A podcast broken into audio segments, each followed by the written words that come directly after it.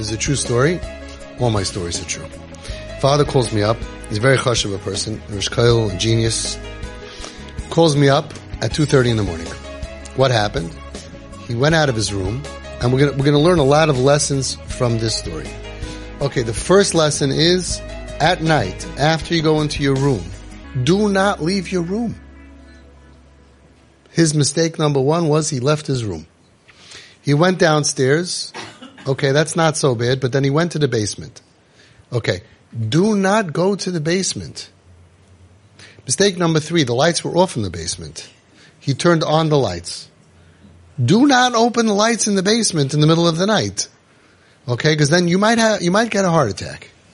And he saw his, his daughter there with a boy and he almost had a heart attack. Now, Baruch Hashem, what he wanted to do was, you know, throw her out, Adkan, you know the Adkan song? Adkan, kan, kan, kan, kan, kan, kan, kan, kan, kan, kan, kan, kan, kan. you know it? Kan, kan, kan, kan, kan, kan, kan, kan, kan, kan, kan, kan. Lights out. But he called me. And Baruch Hashem, I happened to be available, picked up the phone, what's going on? What's your, 911, what's your emergency?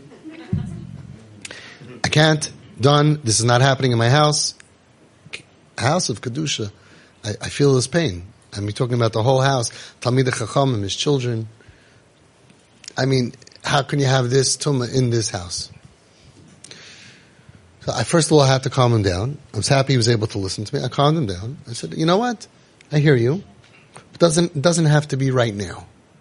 Tomorrow, go to go to shul, go to your morning seder, give your shiur, Bein Darim, call me. No, no, no, That's what it sounded like to me. I said, I hear, but you never have to rush. To do kares, you could do tomorrow. I'm not asking you to wait two weeks. And you should know as parents or as mechanchim, anything that you're hot-blooded about, anything you need to do now is wrong. Because derech HaTorah is calm. So if you feel da, da, da, go in a car and go for a drive. Okay, there's a parent here who was in this group, and the kid did something really bad to him on Shabbos, he stole his car, he bashed it up, and the father was not ready to hear my voice, but he wasn't ready to throw his kid out and whatever. What's a Shabbos? He told his wife, I need a break. He went for a ride, he went away for it. Sunday afternoon, he started listening to my speeches to get used to my voice. True story. And he called me like five, six o'clock. He made an appointment to speak to me. I'm ready to hear. I give him a lot of credit. I don't know if I'd be better if I was in his situation. You have to be ready to hear. He wasn't ready to hear, but he didn't do any damage. He didn't do any damage. I was there actually by that kid, by his wedding. And he got married that's my Yisrael. We want the end. Don't be ripping stuff out. You need a break, take a break. You can't reach me? There's no rush. There's no emergency. You can wait two days to do kares on your kid. You have to go on a little vacation, go on a vacation. Happens to be, I'm pretty accessible, but if not, there's no rush. Come to group. If you missed a group here, come to the next group. Okay, back to the other story. So I had to remind him, he was so on fire, I had to calm him down, and I reminded him that Reb Chaim Kanievsky, Zatzal, B'chvaydai, Uva'atzmai, gave him a bracha to come to me and to listen to what I say. That's what, what, what calmed him down. I said, call me tomorrow. Okay? So he called me the next day.